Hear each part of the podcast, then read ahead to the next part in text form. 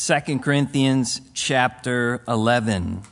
Paul is continuing here what he began in chapter 10, where he is now addressing this smaller segment in the church, the sum of these false teachers and apostles who had set up both false teaching and practice within the church and were personally attacking the apostle.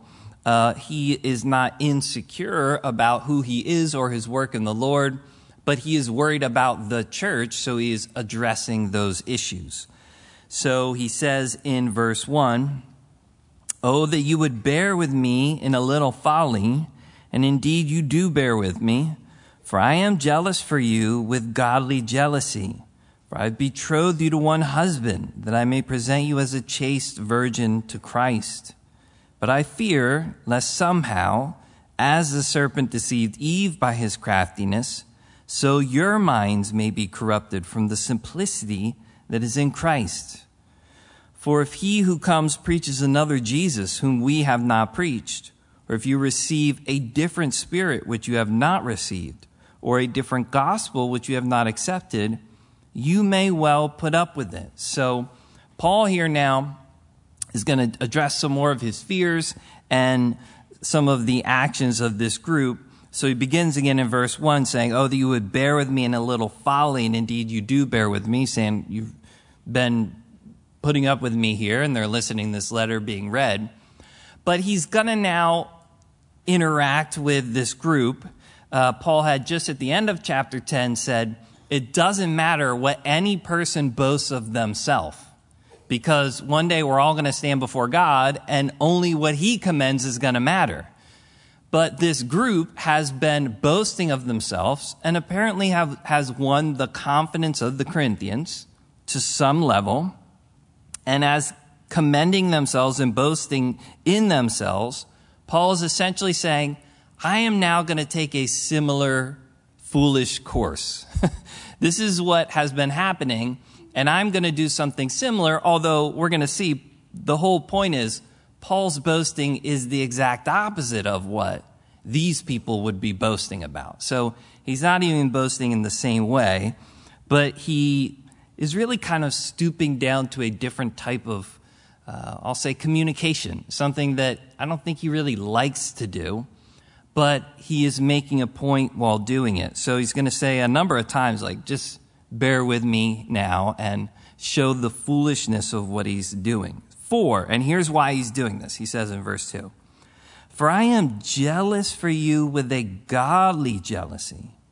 For I have betrothed you to one husband, that I may present you as a chaste virgin to Christ." Paul is saying, here's why we're even having this discussion, or I'm writing these things, because I'm jealous for you with a godly jealousy. Notice, jealous for the Corinthians. He's not jealous of the Corinthians. There is, I think, most of the time we speak about jealousy, it's always kind of in a negative aspect. You have something that somebody else wants, you're just jealous, or some type of dramatic relationship thing, or in some adulterous situation. There's usually a negative connotation to our talk of jealousy. And a lot of times those things are true and wrong. But Paul acknowledges here that there is a godly jealousy. And the Bible tells us very directly that God is a jealous God. Just like God can be angry and he doesn't sin in his anger, there is a jealousy that is not wrong in and of itself. And Paul says, the reason I'm doing this right now is because I have a godly jealousy for you. He was jealous for God's work in the Corinthian lives.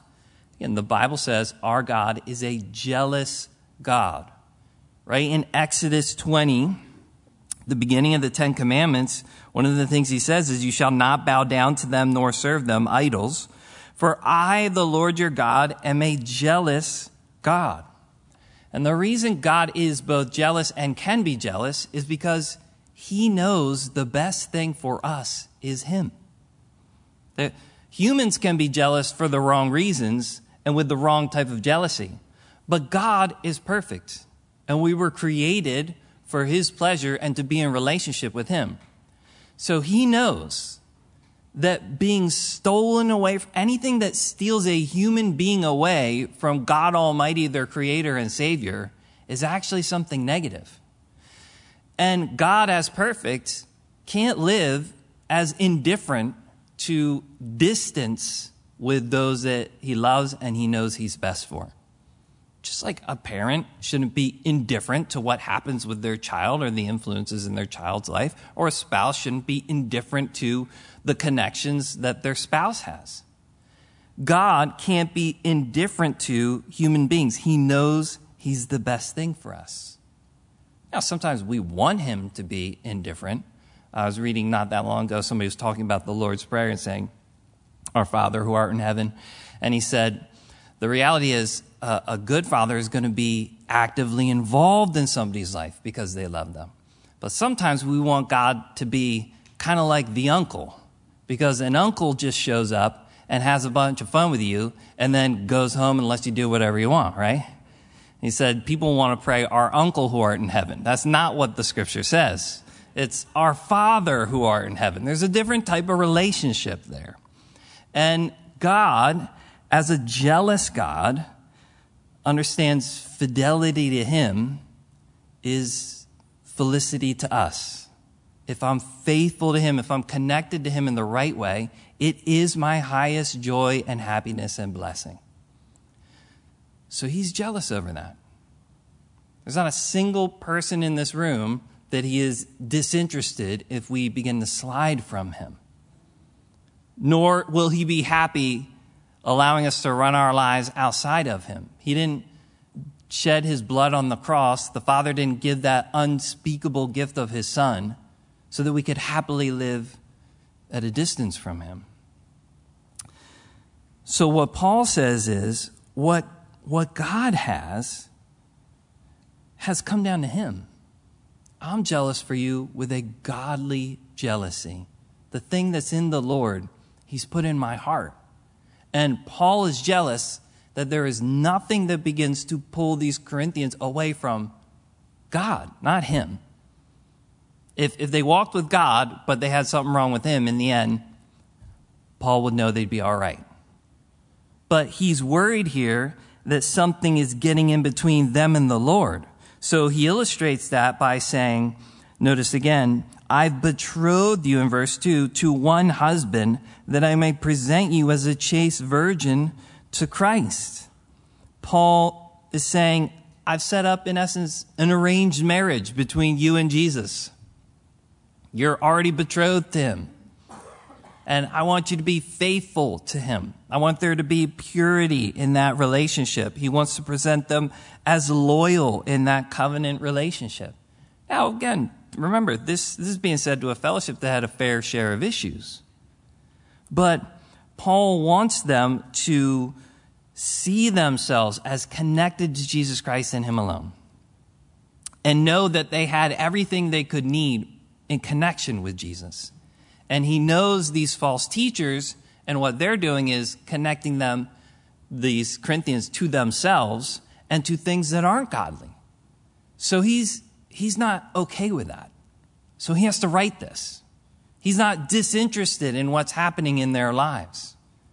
And the reality is, when God works in our lives, we begin to talk about the church.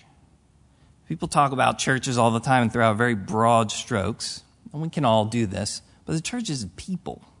That's what it is. It's not the name. It's not Calvary Chapel or Methodist or Baptist or Catholic. It's the beings that are called out and made saints and going to be family in heaven for eternity. And God is very jealous over those individuals and the groups that they make up on the face of the earth.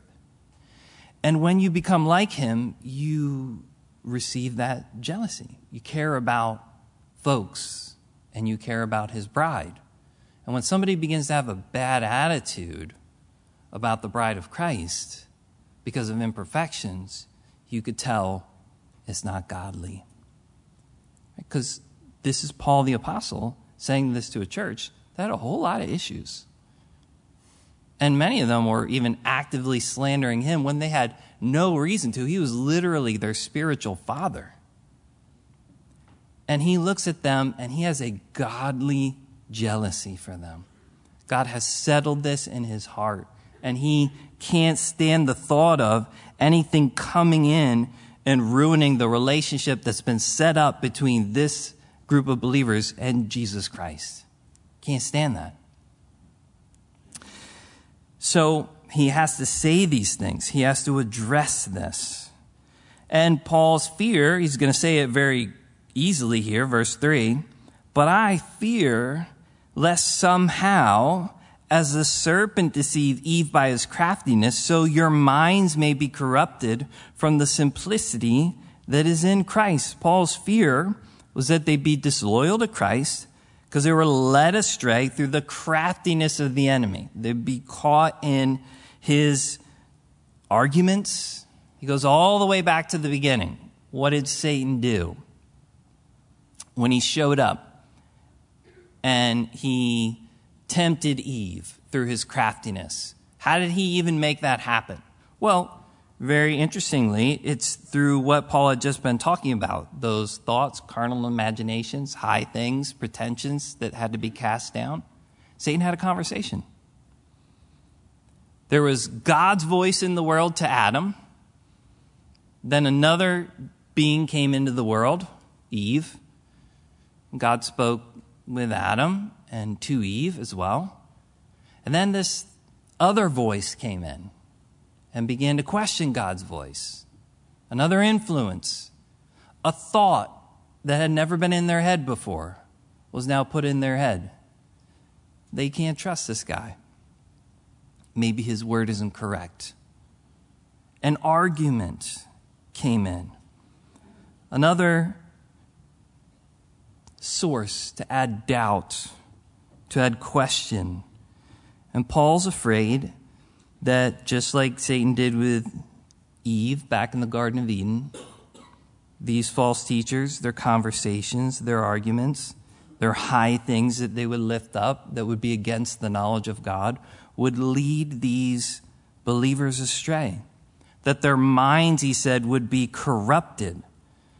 The minds being corrupted is just really starting to disbelieve the truth and believe a lie. You've been corrupted. What's there, the truth, has been corrupted. Like a metal can be corrupted. What is there that they needed is no longer held to. I'll also just make a side point here.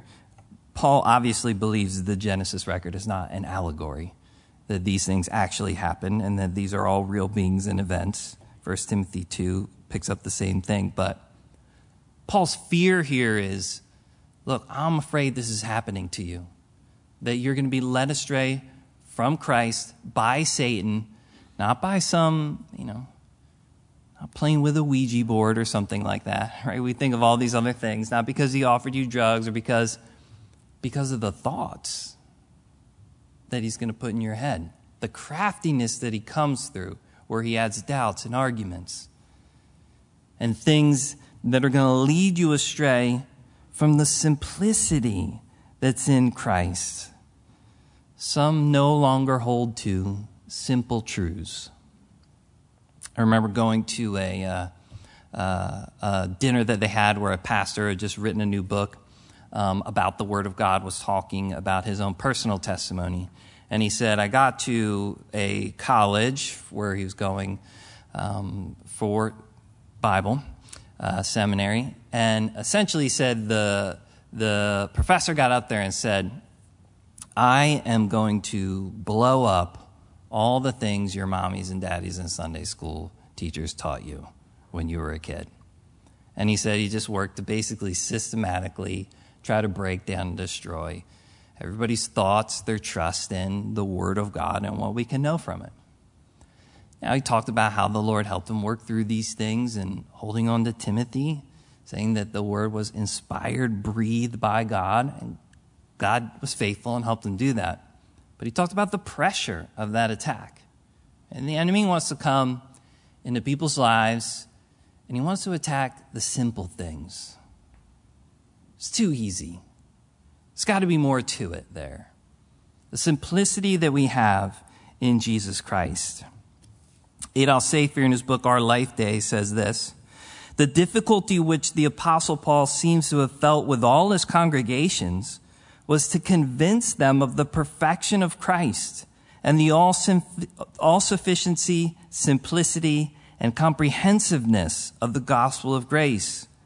Our tendency is first to lower Christ, then feel the necessity for something in addition to this self-made conception of the Savior. Come to Jesus is the first message to the sinner.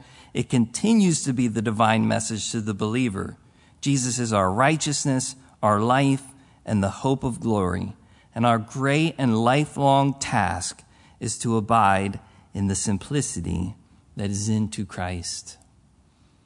All types of things out there that want to make you somehow lower Jesus, your thoughts, your ideas of who he is. And then you got to add something else in there, because you have a false version of who he is. You got to add something else in there to be happy. You got to add something else in there to find meaning. You got to add something else in there to find identity. And without those things, you can't really have true simplicity in life. And simplicity has the idea of just fullness, something that is whole. It is what it is. It doesn't need a whole lot of extra stuff.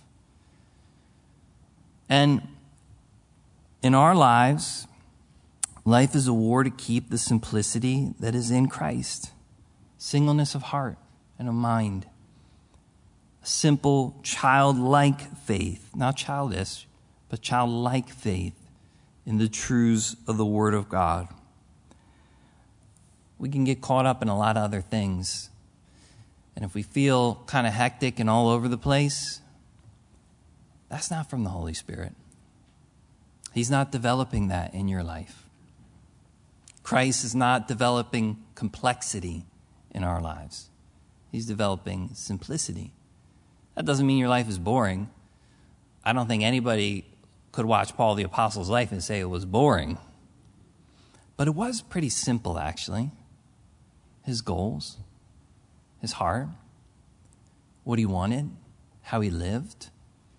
It wasn't complex in that regard. Christ is deep. The truths of the Scripture are deep, but they're also simple. And if we can look at our lives and just say, am I loving God more?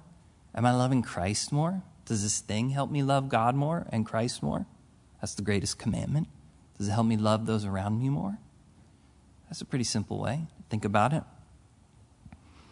Are we loving his word more? Man, it's so easy to have life get complicated.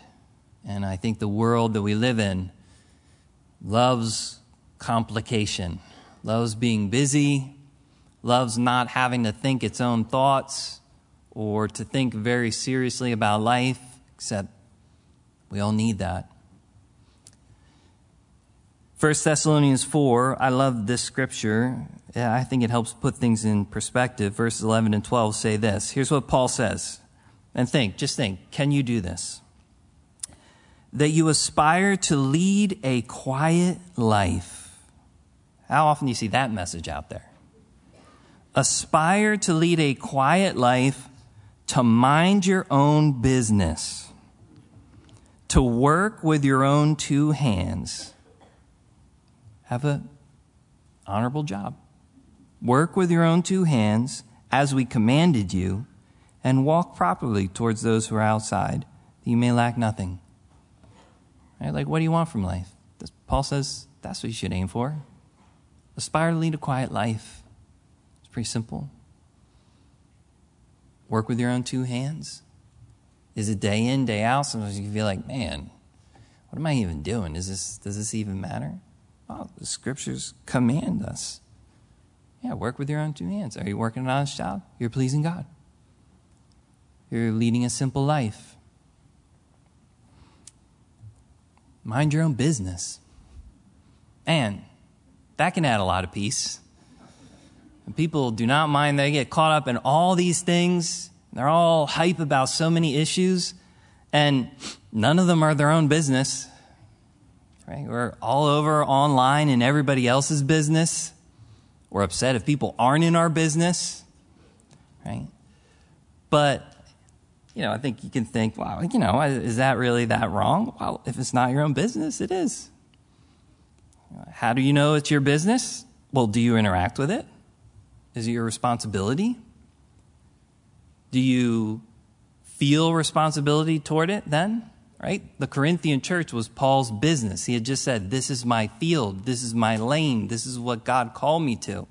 So he's going to interact with it. But every church wasn't his business. So he didn't do this with every church. He didn't write this to every church.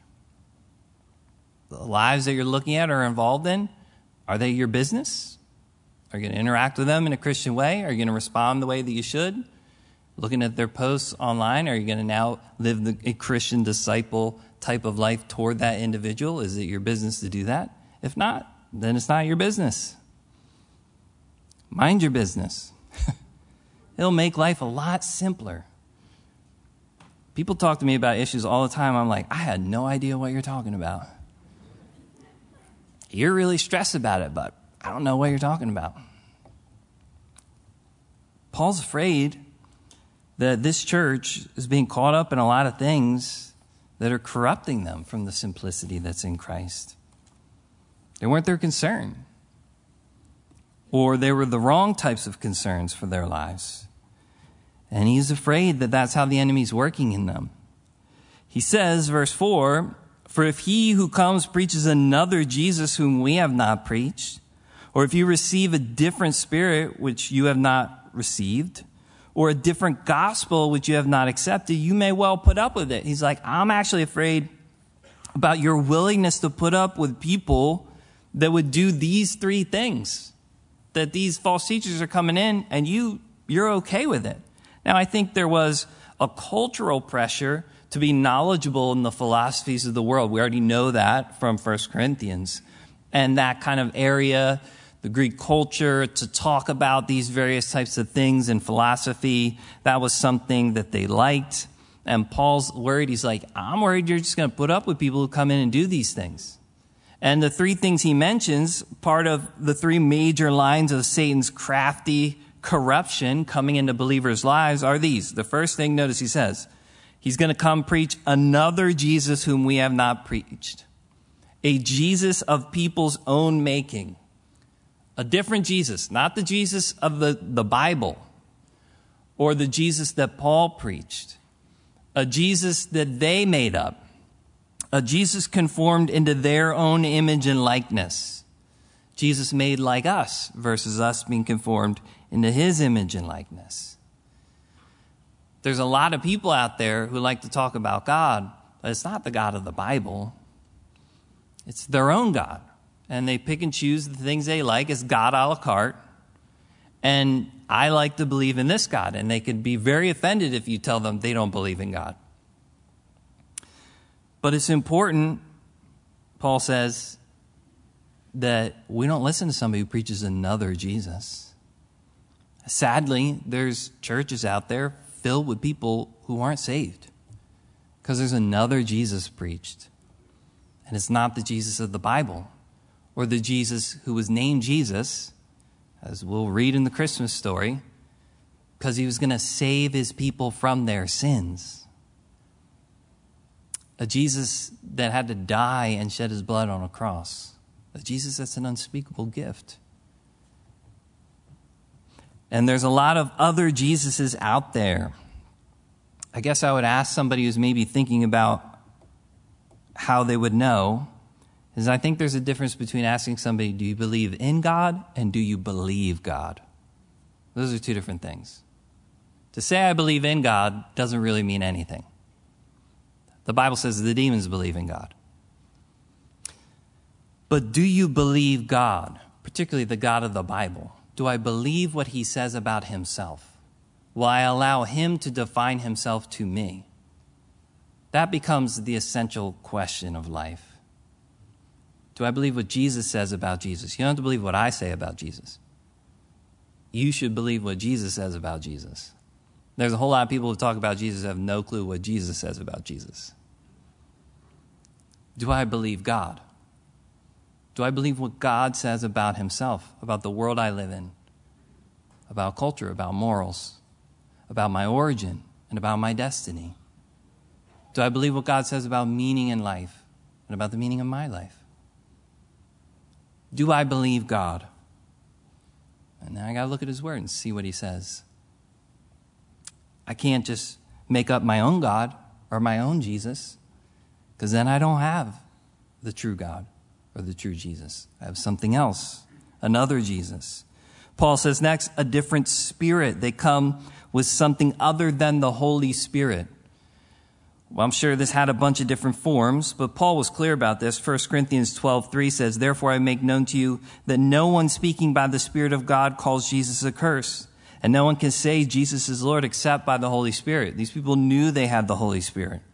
Paul would say to the Galatians, Galatians 3:2, "This only I want to learn from you. Did you receive the Spirit by works of the law or by the hearing of faith?" They knew they had the Spirit. He said, "How did you receive the Holy Spirit?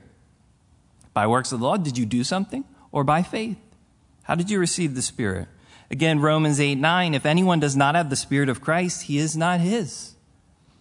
So Paul's saying, this becomes a discussion about a totally different spirit. We're not talking about the Holy Spirit anymore. We're talking about some other spirit in the world. Some other, whatever you want to call it, vibe that's out there. Not what the Bible says the Holy Spirit is. And I can tell God has changed my life and worked in my life when I have the Holy Spirit.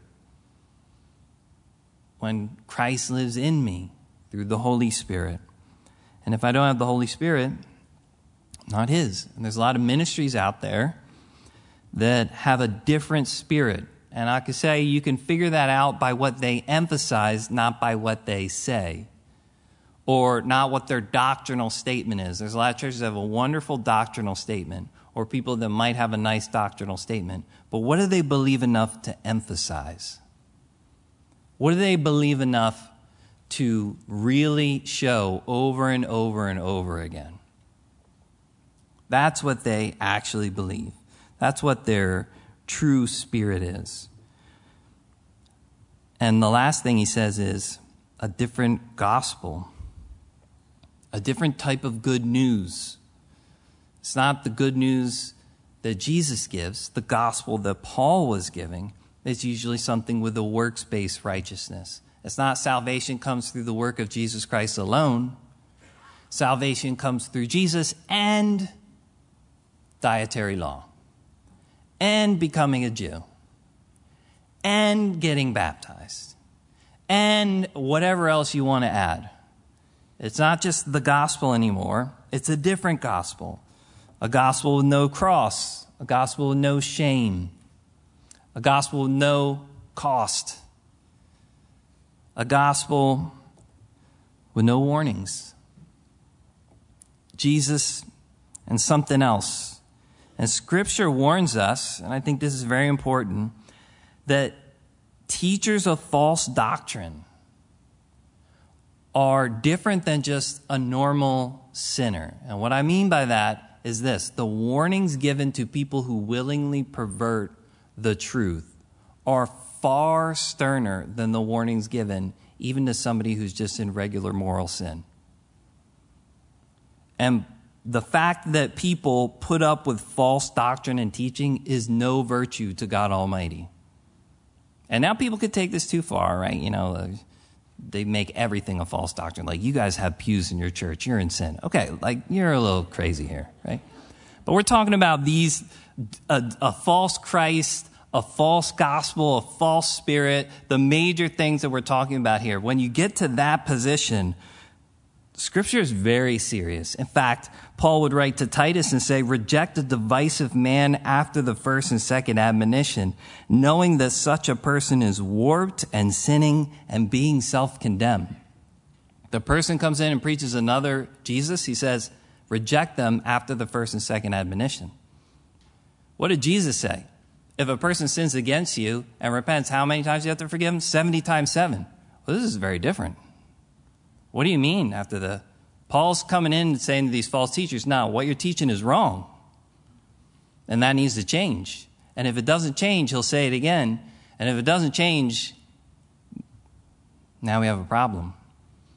And there's a rejection. The Bible even pronounces anathema. Paul will say, I don't care if an angel shows up and preaches another gospel, let that angel be anathema, accursed, eternally damned.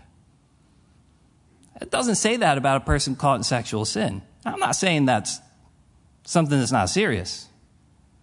But what I am saying is the Bible is very serious if a person perverts the place of salvation for the moral sinner and leaves them with no place to go. God considers that very serious. Right? Because the moral sinner, the person who recognizes, man, I'm a drug addict, I'm a prostitute, I'm a stripper, I'm a tax collector, I'm just a prideful jerk, I need to be saved. And you give me another gospel, I have no place of salvation. You give me the true gospel, I have a place of forgiveness, cleansing, washing, new life. You give me another Jesus, I have no hope. The Bible takes that really seriously. And Paul is very concerned for this church. I'm concerned. I'm concerned you'll put up with somebody like this. And he wants them to recognize these things. Now, he's going to begin this discussion about the differences between him and them. He says, for I consider that I am not at all inferior to the most eminent apostles, even though I am untrained in speech, yet I am not in knowledge.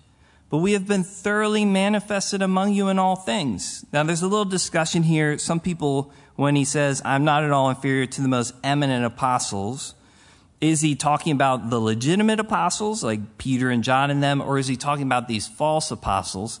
The word eminent, the idea there is almost super apostles. It seems like he's making an ironic statement. And I would lean from the context toward that, that he's not talking about Peter, James, and John, and it doesn't seem like that was the issue anyway. It's these false teachers, which he's going to refer to in verse 6. So that makes the best sense here. And Paul acknowledges, I'm not inferior to them. I might be, he says in 6, in training. Paul says, I don't have their speech. Again, the Greeks were trained in rhetoric and philosophy, and Paul just acknowledges, I wasn't trained in that type of speech. And he didn't use that on purpose anyway, because he already told them, I purposely didn't come to you with those types of words so that your faith would rest in the power of God and not in the wisdom of men. But he acknowledges, I wasn't lesser than them in my knowledge, the truth that he brought to them, the gospel he preached, the message of Jesus. And he says, I trust that we are thoroughly manifested among you. And then he says in verse 7, he's going to address this issue of money, which is apparently a big thing then and remains a big thing just about everywhere. He says, did I commit sin in humbling myself that you might be exalted? Because I preached the gospel to you free of charge. And it's not that he literally didn't charge them money. What he's going to say here is, I worked and covered my own expenses. I didn't have you support me in ministry. That's what he means free of charge. I robbed other churches, taking wages from them to minister to you. Not that he literally robbed churches. The idea is, I wasn't receiving support from you. I was taking it from other places that they didn't really need to be giving it to me. Verse 9. And when I was present with you and in need, I was a burden to no one. For what I lacked, the brethren who came from Macedonia supplied. And in everything I kept myself from being burdensome to you, and so I will keep myself. And as the truth of Christ is in me, no one shall stop me from this boasting in the regions of Achaia. Why? Because I do not love you? Well, God knows. So Paul's going to say he differs from this super apostle group in terms of how they handled money. And again, it seems to be they're always constantly condemning Paul's virtues as failures, because he was led of the Lord and he didn't show up when he said I might show up. They thought he was untrustworthy. Paul's yay, yay, nay, yay is nay, and nay is yay. You can't trust the things this guy says. Because he supported himself in ministry, he loved them less. Because he wasn't demanding money, he seemed like a lesser apostle. Because he was pleading with them in meekness and gentleness, then he was feeble and weak. Because he was writing in letters inspired by the Holy Spirit, they say, oh, you're just a coward. You're not like that when you're a person, right? Like everything the guy did, they basically slandered. Which, of course, if you find yourself honoring God and doing the right thing and you get slandered for it, join the club. This is a good club to be a part of, right? It's going to happen to everybody. So Paul can't really do anything right. He didn't accept money at a number of places. This wasn't just Corinth. In Thessalonica, we know he didn't accept money. In Ephesus, we know he didn't accept money. He worked with his own two hands. He made tents. He had a number of reasons for that. He wanted to set an example for the churches, he says in 2 Thessalonians 3. He wanted to keep from being a burden to these fledgling churches, he'll say in chapter 12. He never wanted to hinder the gospel, which he wrote in 1 Corinthians 9. He didn't ever want it to be a stumbling block. He didn't ever want people to say Paul's doing this just for the money. So he says, I'm going to continue to do this. Yeah, I know I didn't receive money from you. And they used that against Paul. But he said, I'm going to continue to do it. It is going to be my boast. And he basically asked him at the end, why would I even do that? It would have been way easier just to take money, right? He's like, why would I even do this? Because I don't love you? He says, God knows, right? Of course. And this would, again, put him in contrast with these false teachers who were demanding money, even though they weren't the ones who started or built up the church. So, again, Paul's going to build on that, verse 12. But what I do, I will also continue to do, that I may cut off the opportunity from those who desire an opportunity to be regarded just as we are in the things of which they boast. Paul's saying of this minority group, these super apostles, those here he's talking about, they're involved in this foolish boasting. He's saying, I'm going to continue to live this way because I don't want those who are not like us to be regarded, he says, just as we are in the things of which they boast. So he's going to say, I'm going to keep doing this, and my boast is that I don't receive money because I don't want to stumble anybody. What's their boast? This could be the exact opposite, that we're so deserving, you should give us money. He said, this is, and it wasn't just Paul. He's going to mention Titus later, Timothy, these other men who were involved.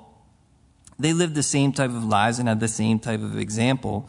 And he wants them to see that these false teachers are not the same in heart or in calling.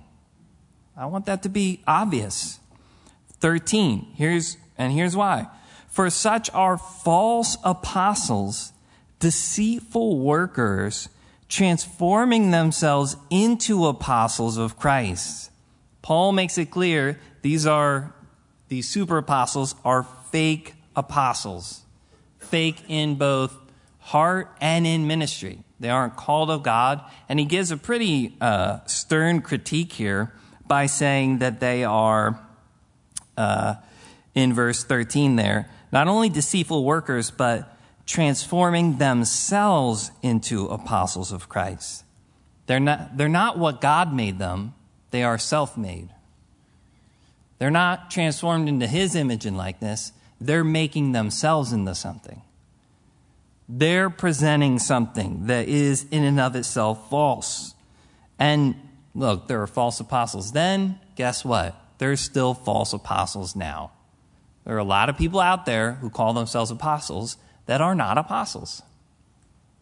Revelation 2:2, Jesus writes to the church and says, I know your works, your labor, your patience, that you cannot bear those who are evil. And you have tested those who say they are apostles and are not, and have found them to be liars.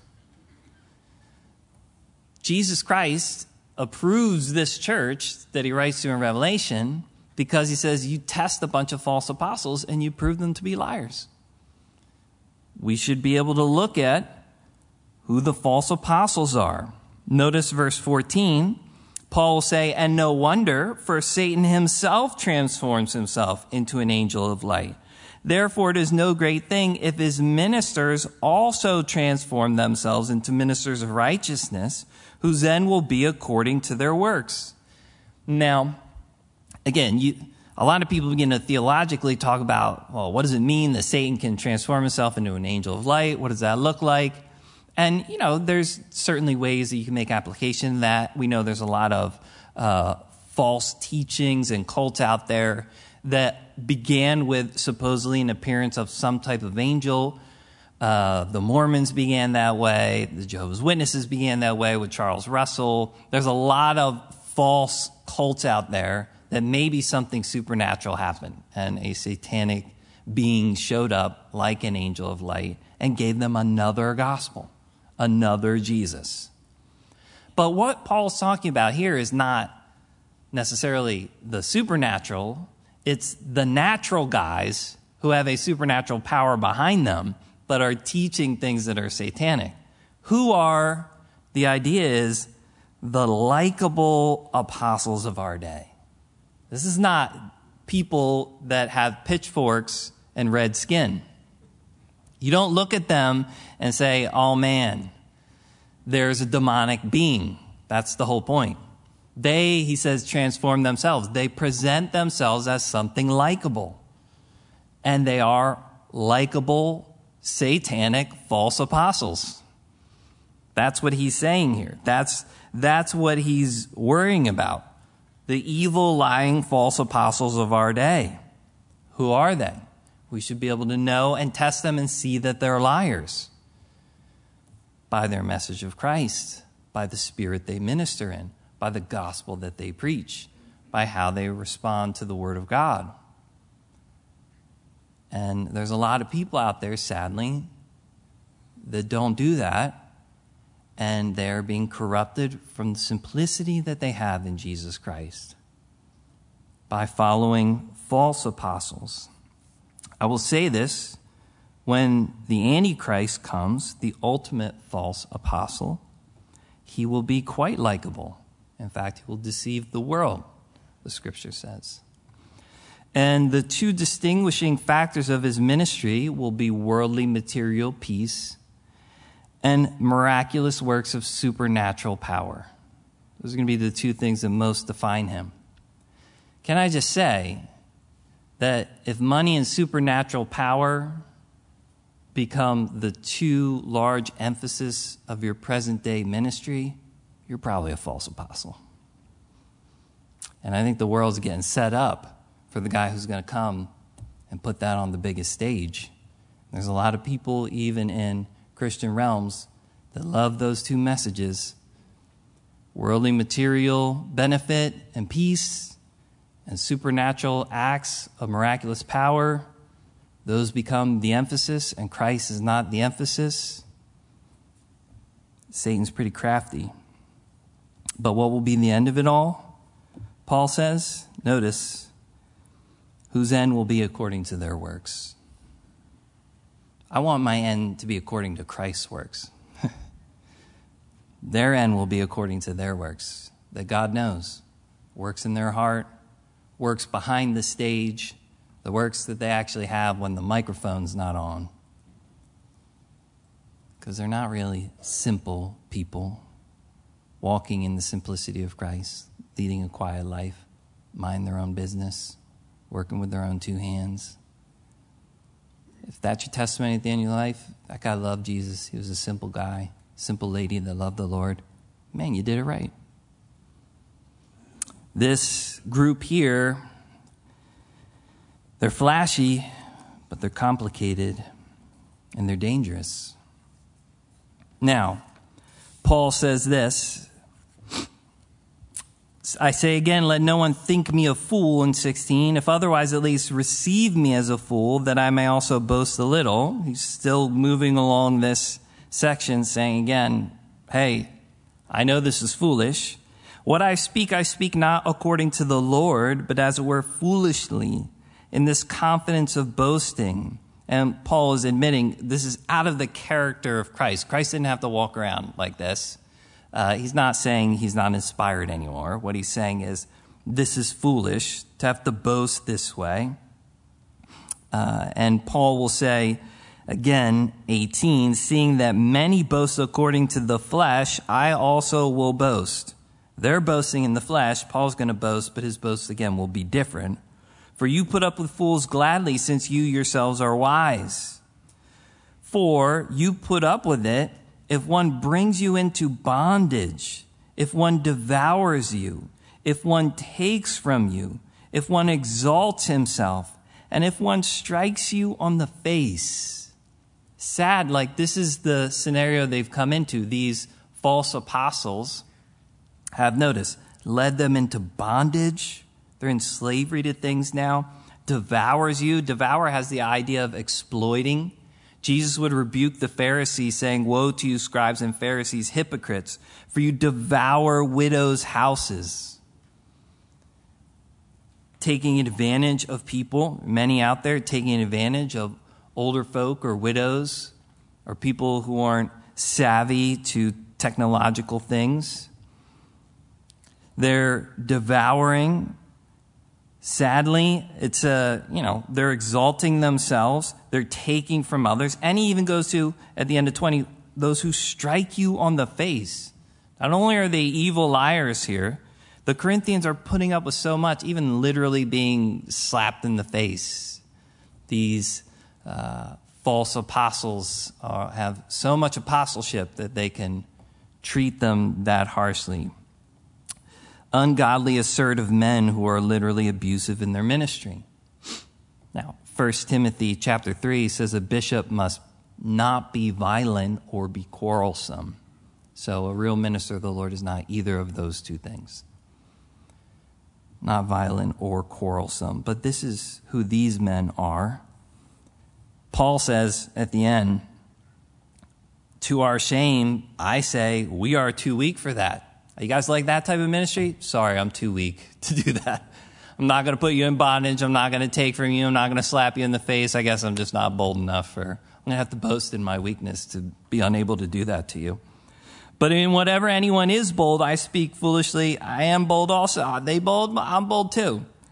He says in 22 here, he's going to go into this long refrain that many of us are familiar with. Are they Hebrews? So am I. Are they Israelites? So am I. Are they of the seed of Abraham? So am I. The idea here is, it seems like most of these false teachers are part of the Judaizers. They're people with a Jewish background.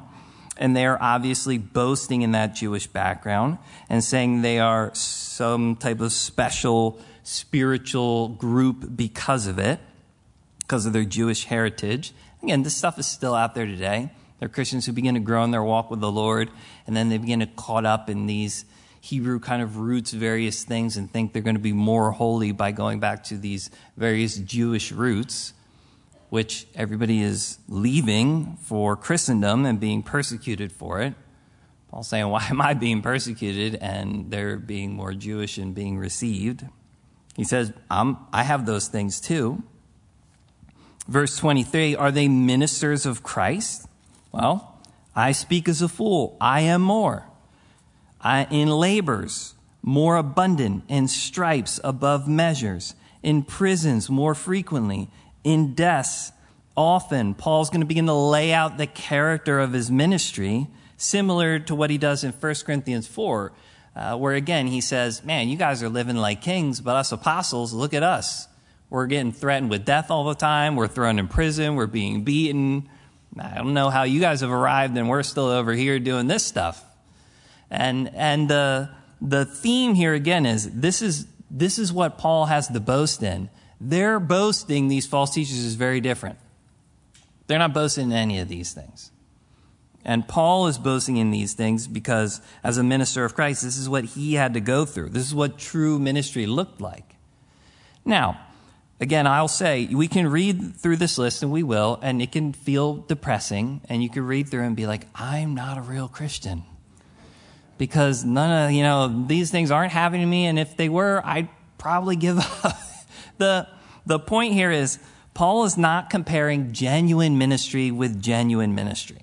His point is he's comparing the genuine ministry of Christ that God has called him to with false apostles and showing the different character of those two things. So, yes, every true Christian minister is going to have their fair share of persecution in their day and age. Everybody is not supposed to go through what Paul went through.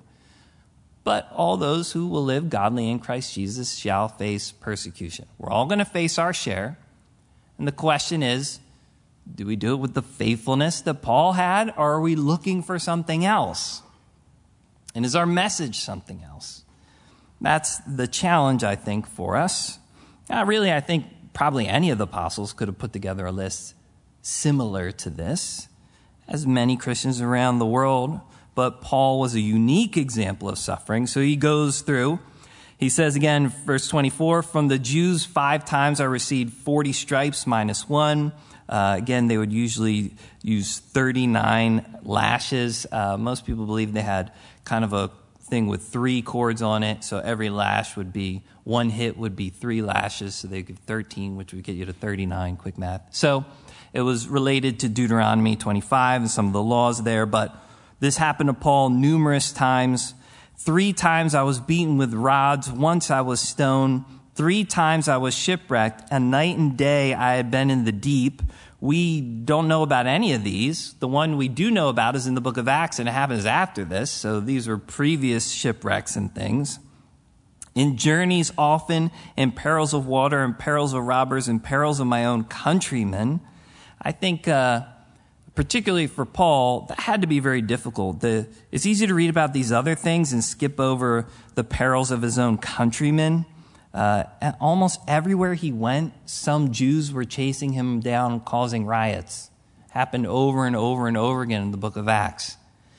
And Paul's heart was for his own people, and they were the ones who were the hardest and most constantly against him. And I think to have to honor and serve Christ and be slandered as a betrayer of one's own culture and roots is difficult. But again, even in our day and age, black, white, Indian, Asian, if you're going to be true to what the Word of God says and serve Him, somebody's going to slam you that you're not being faithful to your culture, your roots somehow. It's just constant. I think it was difficult for Paul just to say, literally, my own countrymen are chasing me around everywhere I go. They're the ones who are persecuting him. Acts 21:21, even when he went back to Jerusalem, that was what they were worried about. Oh, you're going around telling everybody not to follow Moses anymore, not to get circumcised, not to...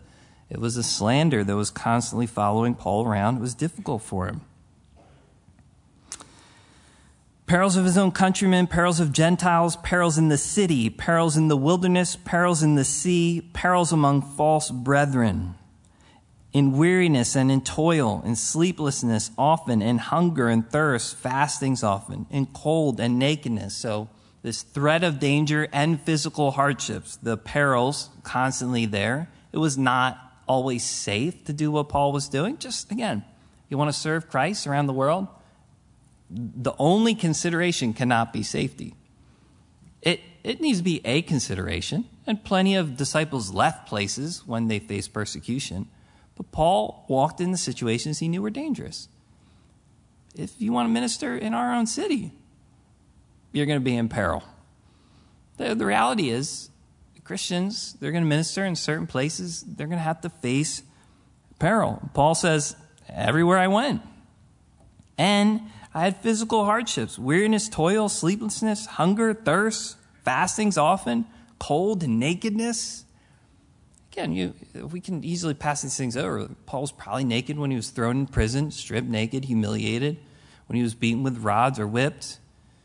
Yeah, what would it be like to be stripped naked out in public somewhere, humiliated, and then go back in that same city and try to preach the gospel? These things were difficult. Besides the other things that come upon me daily, my deep concern for all the churches, this, again, care of the Christian and what they face constantly comes out in Paul. He has such a heart for believers. And, as a guy who faced persecution, I think he had a huge heart for any other Christian going through persecution. Hey, man, I got beaten with rods just a week ago. I've been thrown in prison this many times. Paul had empathy. You're going to serve the Lord in peril. I've been there. And then the greater concern that the people in the middle of all these things were being led away by these false teachers who weren't going through any of this, who didn't care in that type of way. There was no heart in them that so cared for the church and a soul that they would have went through any of these things to start the church at Corinth. And Paul says that just weighed on him daily. this compassion. And the true love for God and true love for others are always going to coincide. But a burden of a heart is going to come with it. But that burden makes life better. We can isolate ourselves so that we don't have to feel the care for other people. But the more you begin to carry with you what God thinks of a single soul and what he thinks of a son or daughter in Christ, the more you're going to have to care. And we do that in every scenario. F. W. Borum writes an article called The Luggage of Life, where he talks about Naomi sending home Ruth and Orpah and telling them to go find rest in their husband's household. And he's like, what type of woman ever found rest in a husband's household? That's where you find all your busyness. They say you can have rest. You could, if you have a bunch of kids, you could have rest if you didn't have that kid anymore. But if the room's quiet and there's nothing to clean up, it's not really rest. If you lose the connection, the heart, the person, right? What? The burden is the luggage of life. It's what life is about. Would life be better for Paul if he didn't have the care for souls and for the church? The type of care that would drive him to serve the Lord and to go through these things? He says, on top of all these other things, this care is on me constantly. But he would never want it gone, knowing the value of those things. And he finishes up saying, who is weak and am I not weak? This is his empathy.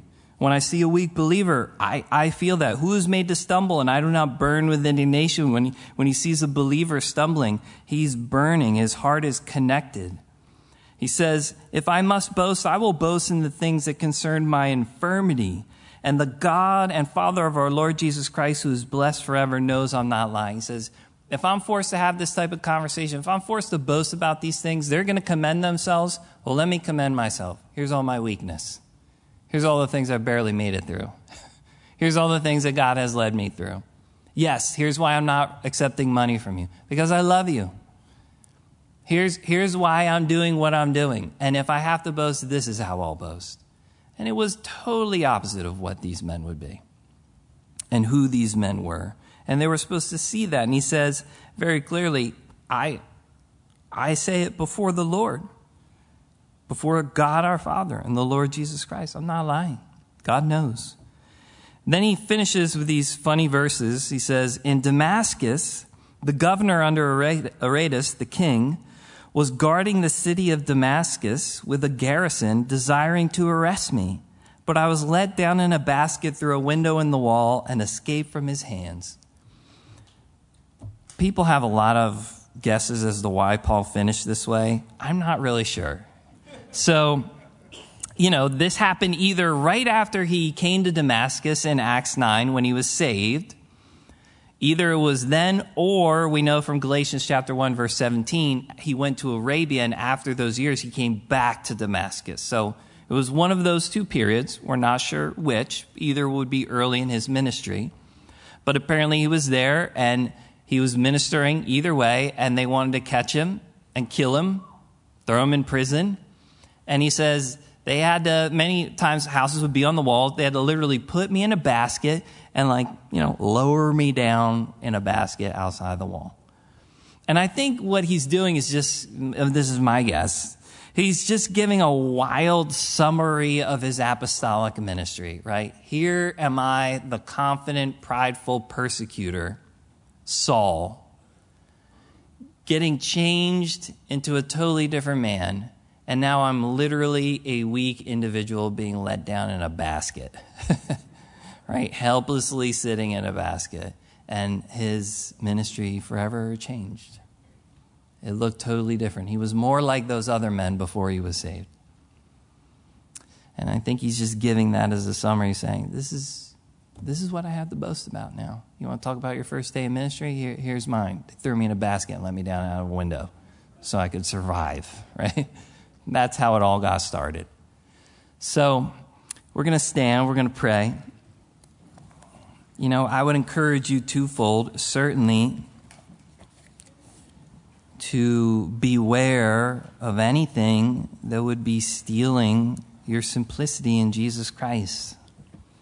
Or even know that passage, because even if it's not you right now, all of us are going to have some friend or somebody who starts to get caught up in stuff, and they might start asking you questions. You ever think about this? You ever see this? You ever check out this guy on YouTube?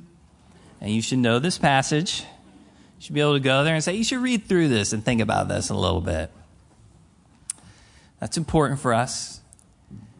You know, the other thing I would simply say is, if you need God's grace, wherever he has you to be his servant, it's there for you. And you can gladly boast in your weakness. You can walk in that simplicity freely. And God is very easily pleased in those things, more so than we are very often. So let's pray. Lord, we thank you for your goodness toward us. We thank you again for your word. Thank you for the example of this man that you've left for us. And Lord, we do pray that you would guide our fallible hearts and minds into your truth. And don't let us be deceived from the simplicity that we have in Christ. And Lord, we also just pray that you would allow us to remain faithful servants right where you have us. We thank you, Lord Jesus, that we don't face much of this immediate persecution, and we pray for our brothers and sisters around the world that do. But we ask, Lord, that you allow us to be a loyal, chaste bride for you. We pray these things in Jesus' name. Amen.